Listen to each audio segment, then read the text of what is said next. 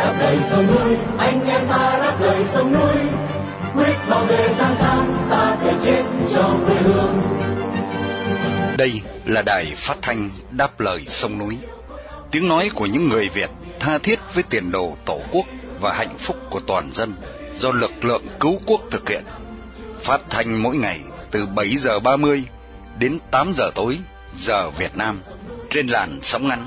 9.670 km chu kỳ.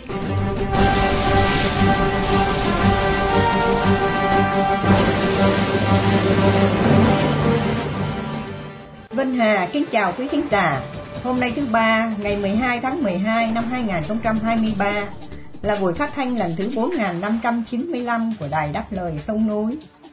Để mở đầu chương trình là phần tin tức chọn lọc, tiếp theo là một đất nước đứng lên và sau cùng là một bình luận thường xuyên để chấm dứt chương trình tối nay. Đặc biệt chương trình phát thanh hôm nay để vinh danh tù nhân lương tâm Vũ Tiến Chi, một người Việt yêu nước đang bị giam cầm trong ngục tù cộng sản.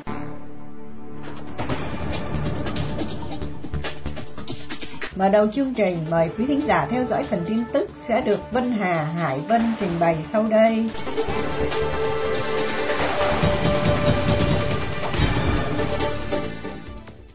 Tín đồ Phật giáo Hòa Hảo, Nguyễn Hoàng Nam bị kết án 8 năm tù. Bạo quyền tỉnh An Giang vừa kết án 8 năm tù giam đối với tín đồ Phật giáo Hòa Hảo, Nguyễn Hoàng Nam trong phiên tòa chỉ diễn ra 2 tiếng đồng hồ và không có luật sư bào chữa vào hôm qua 11 tháng 12. Ông Nguyễn Hoàng Nam bị cáo buộc tuyên truyền chống phá nhà nước Cộng hòa xã hội chủ nghĩa Việt Nam. Bà Lâm Thị Yến Trinh, vợ ông Nguyễn Hoàng Nam cho biết là chỉ có hai vợ chồng có mặt trong phòng phiên tòa bỏ túi và rừng rú này. Bà cho biết thêm là các nhân chứng không có mặt vì phải tốn mấy trăm ngàn tiền xe đò. Gia đình đã ký hợp đồng thuê mướn luật sư ở thành phố Sài Gòn, nhưng luật sư không thể đến gặp thân chủ để chuẩn bị bào chữa cũng như không đến phiên tòa vì luật sư trưởng của văn phòng không cho phép đi. Tuy nhiên, bà không biết tên văn phòng luật sư này và cũng từ chối tiết lộ danh tính vị luật sư kia. Theo cáo trạng, từ tháng 7 năm 2021, ông Nguyễn Hoàng Nam đã sử dụng bốn chương mục để thực hiện các hành vi tuyên truyền chống phá chế độ. Ông còn bị cáo buộc về nhiều lần livestream để châm biếm và xúc phạm nhà cầm quyền địa phương.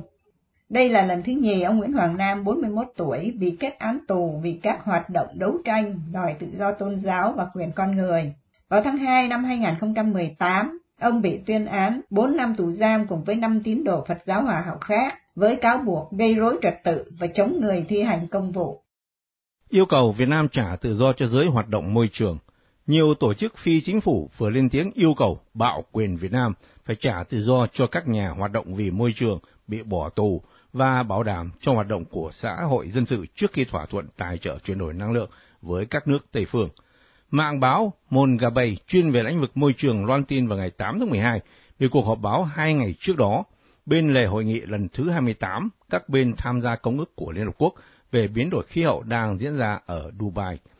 Vấn đề chính được nêu ra tại cuộc họp báo do nhóm có tên 350.org tổ chức là làm thế nào có khoản tài trợ 15 tỷ rưỡi Mỹ Kim có thể thực sự công bằng khi mà bạo quyền Hà Nội trong hai năm qua đã bỏ tù 6 nhà hoạt động lên tiếng trong nguồn năng lượng sạch và từ bỏ điện than. Sáu trường hợp các nhà hoạt động về môi trường khí hậu bị Việt Nam bắt bớ và bỏ tù được nêu ra là các bà Ngô Thị Tố Nhiên, Hoàng Thị Minh Hồng, Ngụy Thị Khanh cùng các ông Đặng Đình Bách, Mai Phan Lợi và Bạch Hùng Dương. Trang Mungabay tại một cuộc hội thảo đã nêu câu hỏi với ông Lương Quang Huy, một đại diện của Bộ Tài nguyên Môi trường Việt Nam. Về sáu trường hợp nói trên, thì ông Huy chối là không hề biết gì về việc bắt bớ, kết án tù và giam cầm các nhà hoạt động này. Trung Cộng giảm lệ phí nhưng chưa miễn visa cho công dân Việt Nam. Tòa đại sứ Trung Cộng ở Hà Nội mới đây ra thông báo cho hay Trung Cộng quyết định giảm 25% lệ phí xin thị thực cho công dân Việt Nam từ ngày 11 tháng 12 nhằm tạo điều kiện thuận lợi cho các du khách và thúc đẩy quan hệ giữa hai quốc gia. Việc giảm lệ phí visa cho người Việt nằm trong khuôn khổ một chương trình rộng lớn hơn được Bộ Ngoại giao Trung Cộng công bố vào hôm 8 tháng 12. Theo đó thì Trung Cộng sẽ giảm 25% lệ phí visa cho một loạt các quốc gia bao gồm cả Thái Lan, Nhật Bản, Mexico và Philippines. Các cơ quan đại diện ngoại giao chính thức của Trung Cộng trên khắp thế giới sẽ thực hiện chính sách tạm thời này từ ngày 11 tháng 12 đến hết năm tới. Lệ phí visa Trung Cộng đối với công dân Việt Nam sẽ là 45 Mỹ Kim cho loại nhập cảnh một lần, giảm từ mức cũ là 60 đô la và cao nhất là 135 đô la cho loại visa có hạn một năm. Mặc dù Việt Nam cũng là chế độ cộng sản như Trung Cộng và hai nước là đối tác hợp tác chiến lược toàn diện từ năm 2008, song Trung Cộng chưa miễn thị thực cho công dân Việt Nam và ngược lại. Ở khu vực Đông Nam Á, ba nước Brunei, Singapore và Mã Lai có công dân được Trung Cộng miễn thị thực. Trong đó Mã Lai hiện thuộc diện thí điểm được miễn cho đến ngày 30 tháng 11 năm 2024. Cần biết Việt Nam hiện miễn thị thực cho công dân 13 nước gồm Nhật Bản, Nam Hàn cùng với 11 nước Âu Châu. Tổng thống Ukraine đến Mỹ để thảo luận về khoản viện trợ. Tổng thống Mỹ Joe Biden đã mời Tổng thống Ukraine Volodymyr Zelensky tới Washington để thảo luận về chiến sự Nga-Ukraine và tầm quan trọng sống còn của việc Mỹ tiếp tục hỗ trợ quân đội Ukraine. Trong một tuyên bố vào ngày 10 tháng 12, Tòa Bạch Ốc cho biết hai nước sẽ thảo luận về những nhu cầu cấp thiết mà Ukraine đang phải đối mặt. Cuộc gặp gỡ diễn ra trong bối cảnh Tòa Bạch Ốc mong muốn đạt được thỏa thuận với Quốc hội Mỹ về việc cung cấp viện trợ quân sự cho cả Ukraine và Do Thái. Ông Zelensky cũng được mời phát biểu trước các thượng nghị sĩ Mỹ tại Điện Capitol vào sáng ngày 12 tháng 12. Một cuộc gặp gỡ giữa ông Zelensky và Chủ tịch Hạ viện Mỹ cũng sẽ diễn ra cùng ngày. Theo dinh Tổng thống Ukraine, các chủ đề chính trong chuyến đi của ông Zelensky sẽ bao gồm các hợp tác quốc phòng giữa Mỹ và Ukraine, đặc biệt thông qua các dự án chung về sản xuất vũ khí và hệ thống phòng không, cũng như hỗ trợ phối hợp giữa hai nước trong năm tới. Trong tuyên bố của mình, chính phủ Biden cho biết chuyến thăm nhấn mạnh sự cam kết không thể lay chuyển của Mỹ trong việc hỗ trợ người dân Ukraine trong lúc họ tự bảo vệ mình trước các cuộc tấn công từ Nga. Ông Biden đã yêu cầu Quốc hội Mỹ hãy thông qua gói ngân sách trị giá 110 tỷ Mỹ Kim, trong đó có hơn 61 tỷ Mỹ Kim viện trợ cho Ukraine. Song yêu cầu này vẫn chưa được chấp thuận giữa những tranh cãi về chính sách nhập cư và an ninh biên giới của Mỹ. Quốc hội Mỹ đã phân bổ 111 tỷ Mỹ Kim cho Ukraine từ khi chiến sự giữa Nga và Ukraine bùng nổ. Giám đốc ngân sách của Tòa Bạch Ốc đã cảnh báo là Washington sẽ hết tiền để viện trợ vũ khí và cung cấp các hỗ trợ khác cho Ukraine vào cuối năm nay, nếu các khoản chi mới không được thông qua. Liên Hiệp Quốc đánh dấu 75 năm tuyên ngôn nhân quyền. Vào hôm qua 11 tháng 12, người đứng đầu cơ quan nhân quyền Liên Hiệp Quốc kêu gọi các nước hợp tác để đánh bại các mối đe dọa như chiến tranh và ô nhiễm tại một sự kiện kỷ niệm 75 năm tuyên ngôn quốc tế về nhân quyền điều mà có nguy cơ bị lu mờ bởi cuộc xung đột do Thái và Hamas. Các bộ trưởng, nhà ngoại giao và giới hoạt động tham dự sự kiện này ở Geneva, nơi ông Volker Turk khơi dậy tinh thần mà khi Liên Hợp Quốc mới thành lập, đã thông qua tuyên bố vào tháng 12 năm 1948 để đáp lại điều mà tài liệu gọi là những hành động man rợ đã xúc phạm lương tâm nhân loại. Ông Turk, một công dân người Áo, tuyên bố là sự kiện này như một lời kêu gọi hy vọng và một lời kêu gọi hành động. Ông cho biết tuyên bố này đã truyền cảm hứng cho những thành công như chấm dứt sự phân biệt chủng tộc ở Hoa Kỳ và chế độ phân biệt chủng tộc ở Nam Phi. Ông cho biết là vào thời điểm đó có rất ít sự đoàn kết, có quá nhiều chia rẽ và tầm nhìn thiện cận. Nhưng ông cũng than trách về những thất bại trong cuộc đấu tranh cho nhân quyền, chẳng hạn như chiến tranh, đề cập đến hàng triệu người phải chịu đựng đau khổ không thể chịu đựng được ở lãnh thổ Palestine bị chiếm đóng, đặc biệt là ở Gaza và Do Thái, cũng như nạn đói, sự phân biệt đối xử, đàn áp và ô nhiễm.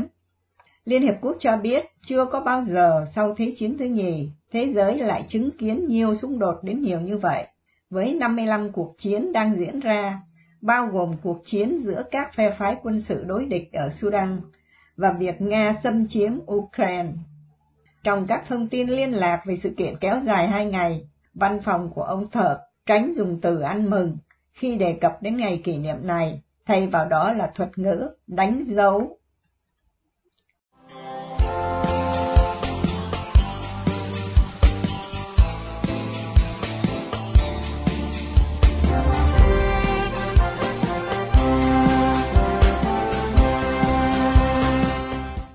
Thưa quý thính giả, mặc cho sự kiên trì dũng cảm đấu tranh của người dân vườn rau Lộc Hưng cho chủ quyền chính đáng và hợp pháp trên mảnh đất của chính mình, bạo quyền Cộng sản Việt Nam đã ngồi xổm trên luật pháp của bọn chúng đưa ra để ngang ngược cướp đất của người dân thấp cổ bé miệng mà không hề chịu bồi thường thỏa đáng.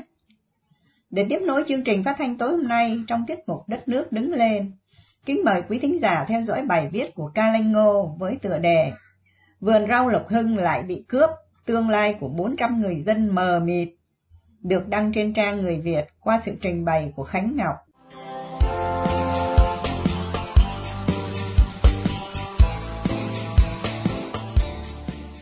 Một vụ cưỡng chế đất mới nhất vừa tái diễn ở vườn rau Lộc Hưng, quận Tân Bình hôm thứ Năm, 7 tháng 12. Nhiều hình ảnh và video clip lan truyền qua mạng xã hội cho thấy lực lượng hàng trăm người gồm an ninh, công an, dân phòng xông vào phong tỏa khu đất vườn rau Lộc Hưng để xây tường rào cho một công trình. Tái diễn, tuy mới nhưng không cũ, vì đây là lần thứ hai sau vụ cưỡng chế vườn rau Lộc Hưng ngày 19 tháng Giêng năm 2019 làm dậy sóng dư luận cả nước. Lần này chính quyền phường 6 quận Tân Bình quyết chiếm đoạt khu đất hiện là nơi an cư lạc nghiệp của khoảng 400 người. Luật sư Nguyễn Văn Miếng, người theo dõi sát sao vụ việc kể từ khi xảy ra vụ cưỡng chế lần thứ nhất năm 2019, cho báo Người Việt biết, ông nhận được rất nhiều tin tức hình ảnh do những hộ dân sinh sống trong vườn rau Lộc Hưng gửi về từ đêm ngày 6 tháng 12. Qua điện thoại, ông cũng đưa ra bình luận về tính chất của vụ càn quét trong thời điểm cuối năm. Trong đêm thứ tư, bà con vườn rau Lộc Hưng đã phát hiện ra chính quyền quận Tân Bình tập kết vật liệu để sáng hôm sau làm hàng rào. Tin loan đi và mọi người cảnh báo nhau về chuyện này. Tại sao bốn năm rồi mà bây giờ mới triển khai việc này? Đó là vì người dân vẫn đi khiếu kiện. Thứ nhất là họ tố giác chuyện phá hoại tài sản. Thứ hai là họ yêu cầu đền bù. Thứ ba nữa là họ yêu cầu quyền sử dụng đất của họ. Họ đã có những chuyến đi ra tới Hà Nội, đến Ban Tiếp dân Trung ương. Khi trình bày xong về nguồn gốc khu đất, Phía Hà Nội yêu cầu chuyển đến Chủ tịch Ủy ban Nhân dân thành Hồ để giải quyết cho người dân, nhưng điều đó đã không được giải quyết. Cứ như thế trong suốt bốn năm, theo lời luật sư Miếng, người dân vườn rau Lộc Hưng cần mẫn đi khiếu kiện. Cuối cùng số tiền đền bù từ 7 triệu đồng tăng lên 11 triệu đồng một mét vuông. Rõ ràng đây là sự tùy tiện, hoàn toàn không có thỏa thuận nào với người dân, Luật sư Miếng nói, theo ông lý do phải có sự thương lượng giữa kẻ cướp với người bị cướp. Quyền chấp thuận đền bù hoặc đưa ra số tiền đền bù là quyền của người dân vì họ là người bị cướp. Liên quan đến số tiền đền bù, ông Cao Hà Trực, một người dân sinh sống ở vườn rau Lộc Hưng trả lời Đài Á Châu Tự Do sáng thứ Tư cho biết thông tin 106 hộ dân đã đồng ý nhận đền bù theo dự thảo phương án hỗ trợ tăng mức hỗ trợ ban đầu từ 7 triệu 55 ngàn đồng một mét vuông lên 11 triệu 250 ngàn đồng một mét vuông cho diện tích đất canh tác đưa ra từ hồi tháng 11 là không chính xác. Sự thật là có khoảng 90 hộ dân đến nay vẫn không chấp nhận thỏa thuận đền bù cho chính quyền quận Tân Bình đưa ra. Luật sư Miếng cho biết, những người không nhận tiền đền bù đang ký đơn để phản đối, không đồng ý 11 triệu đồng. Nhà nước đã không đo được nhiệt độ của người dân, mặc dù họ vẫn yêu cầu đòi lại đất, nhưng vẫn có một xu hướng là phải thương lượng để đền bù cho họ. Nhưng nhà nước vẫn cứ nói, đất này không phải của ông bà, chúng tôi chỉ hỗ trợ thôi, mà hỗ trợ thì chẳng có căn cứ nào. Lịch sử vườn rau Lộc Hưng sau ngày diễn ra vụ cưỡng chế vườn rau Lộc Hưng lần thứ nhất, 19 tháng Giêng năm 2019, người dân đã đưa ra bằng chứng về các giấy thuế họ đã nộp cho chính quyền phường 6, quận Tân Bình trong suốt 20 năm qua. Điều này để làm một trong những bằng chứng họ sở hữu mảnh đất này. Thêm vào đó, Tòa Tổng Giám mục Sài Gòn hôm 15 tháng Giêng năm 2019 đã khẳng định khu vườn rau Lộc Hưng thuộc phường 6, quận Tân Bình trước ngày 30 tháng 4 năm 1975 hoàn toàn không phải đất của nhà nước cũ sở hữu và cũng không hề có một cơ sở pháp lý nào cho phép xác định rằng trong thực tế khu đất trên đã được Trung tâm Viễn thông 3 tiếp quản. Trong cuộc nói chuyện với Nhật báo Người Việt, luật sư Nguyễn Văn Miếng giải thích thêm chi tiết về lịch sử vườn rau Lộc Hưng. Năm 1954, những đồng bào miền Bắc di cư theo chương trình di cư của Tổng thống Ngô Đình Diệm. Khoảng một triệu người miền Bắc đã vào miền Nam lập nghiệp. Chính phủ hoàn toàn miễn phí cho tất cả mọi người, cung cấp đất đai, nhà cửa và mọi quyền lợi để mọi người sinh sống trong xã hội tự do. Phần lớn trong số họ là người công giáo. Những đồng bào ở vườn rau Lộc Hưng có nguồn gốc ở Sơn Tây, về sinh sống ở khu đất của hội thừa Sai Paris. Sau năm 1954, hội thừa Sai Paris đã chuyển giao phần đất đó cho Tòa Tổng Giám mục Sài Gòn. Tổng Giám mục Sài Gòn cho người dân định cư và canh tác. Trong thời điểm đó, chính quyền Pháp mượn khu đất để làm cột phát tín. Chính ông trưởng đài đã thông báo cho ông cha xứ năm đó là Đinh Công Trình Nói là việc xây dựng nhà thờ cũng như canh tác thì phải báo cho chủ đất. Chủ đất lúc đó là tòa giám mục Sài Gòn. Người dân ở đó đã có những khế ước biên lai trả thuế đất cho tòa giám mục Sài Gòn.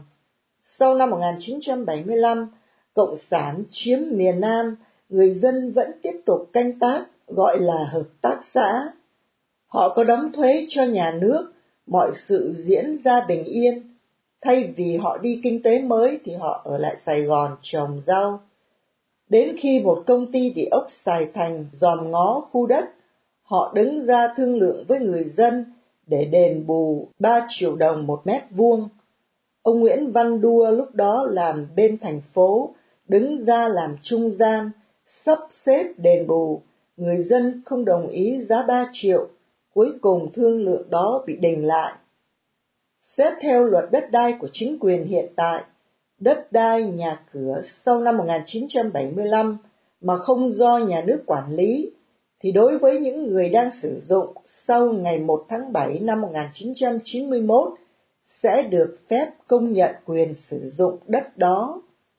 Luật sư Miếng nói tiếp, sau ngày 1 tháng 7 đó, các công ty địa ốc vẫn đứng ra thương lượng với người dân vì họ là chủ đất, nhưng không thành công Tuy nhiên, khi người dân đi xin cấp quyền sử dụng đất, thì các cơ quan thụ lý không cấp và không nêu lý do.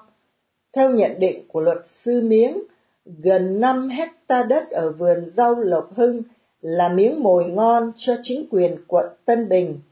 Họ cho rằng đó là đất công cộng nên chỉ hỗ trợ, không đền bù.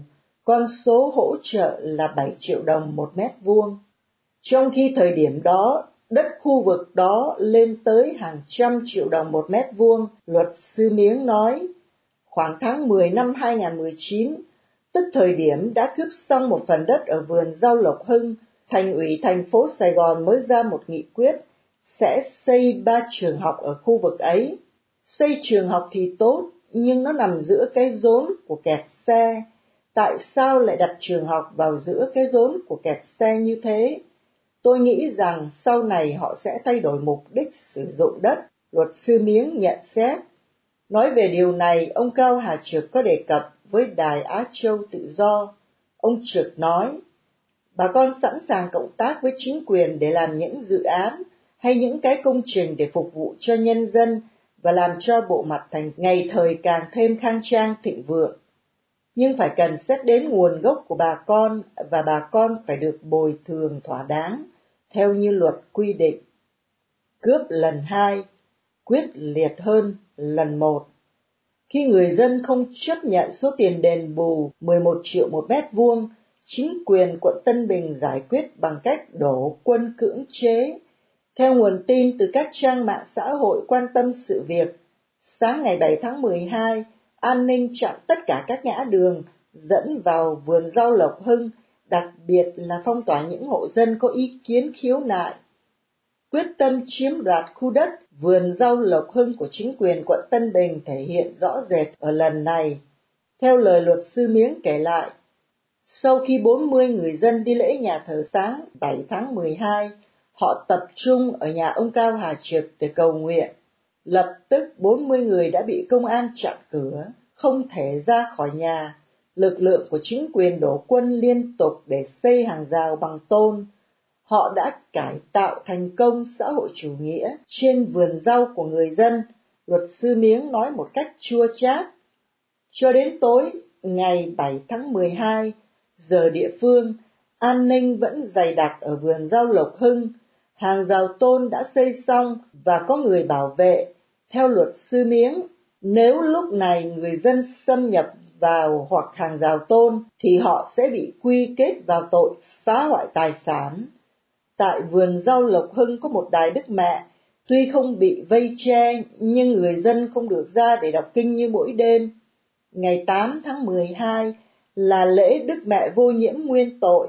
Luật sư Miếng cho biết đó là ngày lễ lớn của người công giáo, do đó ông yêu cầu lực lượng an ninh phải rút đi, trả lại tự do tôn giáo, tự do cầu nguyện cho người dân.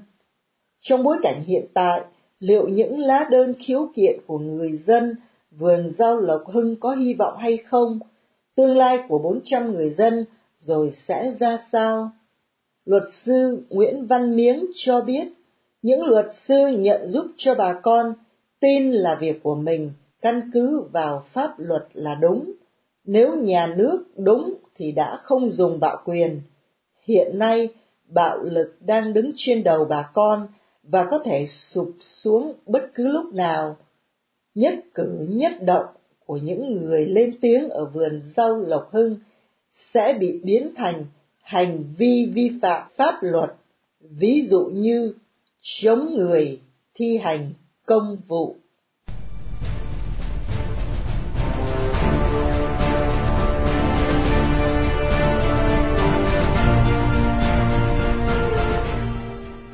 Cố Ngoại trưởng Hoa Kỳ Henry Kissinger là một công dân Hoa Kỳ gốc Do Thái. Ông được coi là tác nhân của hai biến cố chính trị lớn trên thế giới ảnh hưởng đến dân tộc Việt Nam.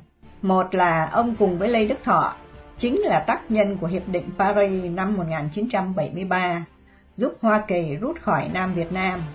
Và hai là ông đã giúp Đặng Tiểu Bình nhận đầu tư của giới tư bản Hoa Kỳ và thế giới tự do để canh tân Cộng sản Trung Quốc Hậu quả là miền Nam Việt Nam nhanh chóng rơi vào tay Cộng sản năm 1975 và sự vươn lên của Cộng sản Tàu vào thế kỷ 21 đang đe dọa trầm trọng chủ quyền biên giới và biển đảo của dân tộc Việt Nam.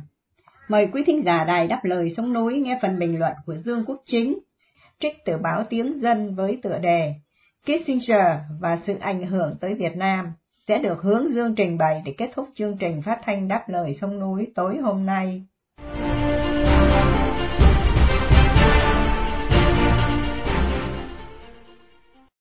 Kissinger là kiến trúc sư chính cho việc thiết lập bang giao Hoa Kỳ và Trung Quốc. Chính vì sự kiện ngoại giao này, nên ông được coi là nhà ngoại giao có sức ảnh hưởng lớn đến thế giới, do hệ quả của mối bang giao nói trên. Hệ quả chấn động nhất là Mỹ và Trung Quốc liên thủ để chống lại Liên Xô, là một trong những tác nhân dẫn tới sự sụp đổ của Liên Xô và hệ thống xã hội chủ nghĩa. Ảnh hưởng tiếp theo là tới Đài Loan và Việt Nam. Do Đài Loan bị Mỹ gạt ra thế chỗ bởi Cộng hòa Nhân dân Trung Hoa ở Liên Hiệp Quốc, cũng dẫn tới thế tranh vinh của Đài Loan trước mối đe dọa Trung Quốc, đến quốc đảo này trở thành một quốc gia không chính thức.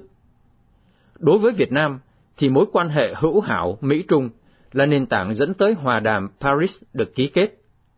Hòa đàm Paris thậm chí còn bắt đầu trước khi Kissinger đàm phán với Trung Quốc, nhưng không đi đến đâu. Chỉ sau khi Mỹ đã có mối quan hệ ngoại giao với Trung Quốc, thì họ mới an tâm loại bỏ con đê chống chủ nghĩa cộng sản lan tràn là Việt Nam Cộng Hòa. Mỹ yên tâm là làn sóng cộng sản sẽ chỉ dừng lại ở Việt Nam. Từ đó, Nixon quyết định rút quân Mỹ khỏi Việt Nam Cộng Hòa. Vì lý do chính khiến Mỹ can thiệp vào Việt Nam Cộng Hòa là do học thuyết domino. Mỹ lo ngại làn sóng đỏ từ Trung Quốc sẽ lan khắp Đông Nam Á. Việt Nam Cộng Hòa được gánh trách nhiệm là tiền đồn chống cộng, giống Hàn Quốc và Tây Đức. Kissinger cũng là đồng tác giả của Hiệp định Paris. Ông có nhiều cuộc hội đàm bí mật với Lê Đức Thọ, từ đó dẫn đến Hiệp định Paris được ký kết. Hai người đều được trao giải Nobel Hòa Bình, mở ngoặc đơn nhưng Lê Đức Thọ đã từ chối nhận, đóng ngoặc đơn. Vì có công cứu vãn hòa bình ở Việt Nam. Nhưng hòa bình chỉ thực sự diễn ra sau hai năm do Bắc Việt chiến thắng Việt Nam Cộng Hòa, chứ không phải do sự ngưng chiến theo Hiệp định Paris. Hiệp định Paris được cho là đã để cho Việt Nam Dân Chủ Cộng Hòa được nhiều lợi thế để chiến thắng và chỉ nhằm mục đích để Mỹ được có hòa bình trong danh dự và ít đếm xỉa tới quyền lợi cũng như sự rủi ro của Việt Nam Cộng Hòa. Vì thế mà Tổng thống Thiệu đã từ chối ký hiệp định cho đến khi Mỹ phải dùng B-52 rải thảm Bắc Việt để lấy niềm tin là sẽ không bỏ rơi đồng minh. Đó là vì, tuy Mỹ rút quân khỏi miền Nam Việt Nam, nhưng Việt Nam Dân Chủ Cộng Hòa lại không cần rút, chỉ đóng tại chỗ kiểu ra beo. Từ đó họ có thể dễ dàng chiến thắng Việt Nam Cộng Hòa, do không còn sự hỗ trợ của Mỹ, trong khi Bắc Việt vẫn được Trung Quốc và Liên Xô viện trợ. Vào nhiệm kỳ của Nixon, Mỹ rơi vào khủng hoảng kinh tế và họ đã chọn việc hỗ trợ Israel đương đầu với các nước Ả Rập thay vì hỗ trợ Việt Nam Cộng Hòa chống Cộng sản. Nhiều người cho rằng, cũng nhờ bàn tay của Kissinger, một người Do Thái. Kissinger cũng được coi như là người Mỹ có công lao lớn nhất khiến Trung Quốc có thể trỗi dậy như ngày nay. Thực ra, công Kissinger dẹp Liên Xô không lớn, vì Liên Xô tự chết là lý do chính, chứ không phải nhờ vai trò của Trung Quốc. Còn Trung Quốc trỗi dậy được thì đúng là nhờ Mỹ chơi cùng Chứ nếu mà Mỹ cứ chặn không cho vào Liên Hiệp Quốc, vẫn o bế cho Đài Loan, thì Trung Quốc còn dập dẹo chán. Vì xét cho cùng, thì Trung Quốc đi lên được là nhờ học theo Mỹ, làm gia công cho Mỹ, sử dụng các phát minh nền tảng của Mỹ. Vì vậy, có thể thấy rằng Kissinger là một nguyên nhân cơ bản dẫn tới việc Mỹ bỏ rơi Việt Nam Cộng Hòa, dẫn tới sự sụp đổ, khiến nhiều người Việt cho rằng ông ta là kẻ tội đồ.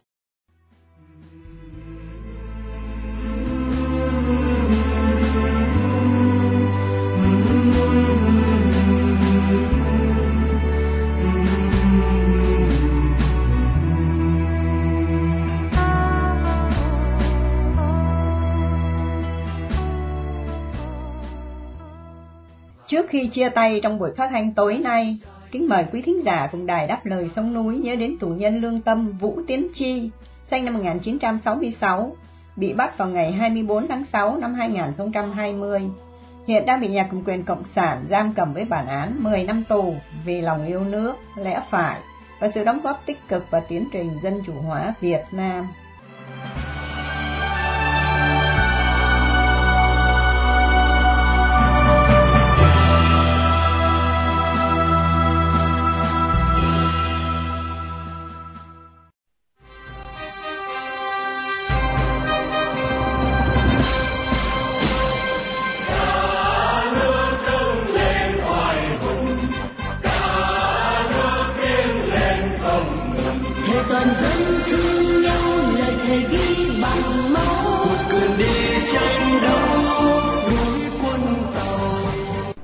Trình phát thanh đáp lời sông núi hôm nay đến đây là chấm dứt. Hẹn gặp lại quý thính giả trong chương trình tối mai vào lúc 7 giờ 30. Mọi ý kiến và thắc mắc, xin liên lạc với ban biên tập của đài phát thanh đáp lời sông núi tại địa chỉ liên lạc dlsn a gmail.com hoặc tại địa chỉ tại Hoa Kỳ, Radio Đáp Lời Sông Núi PO Box 612882 San Jose, California 95161, điện thoại 408 663 9860. Cảm ơn quý thính giả đã theo dõi chương trình. Chúc quý vị một đêm thật bình an. Xin mến chào tạm biệt.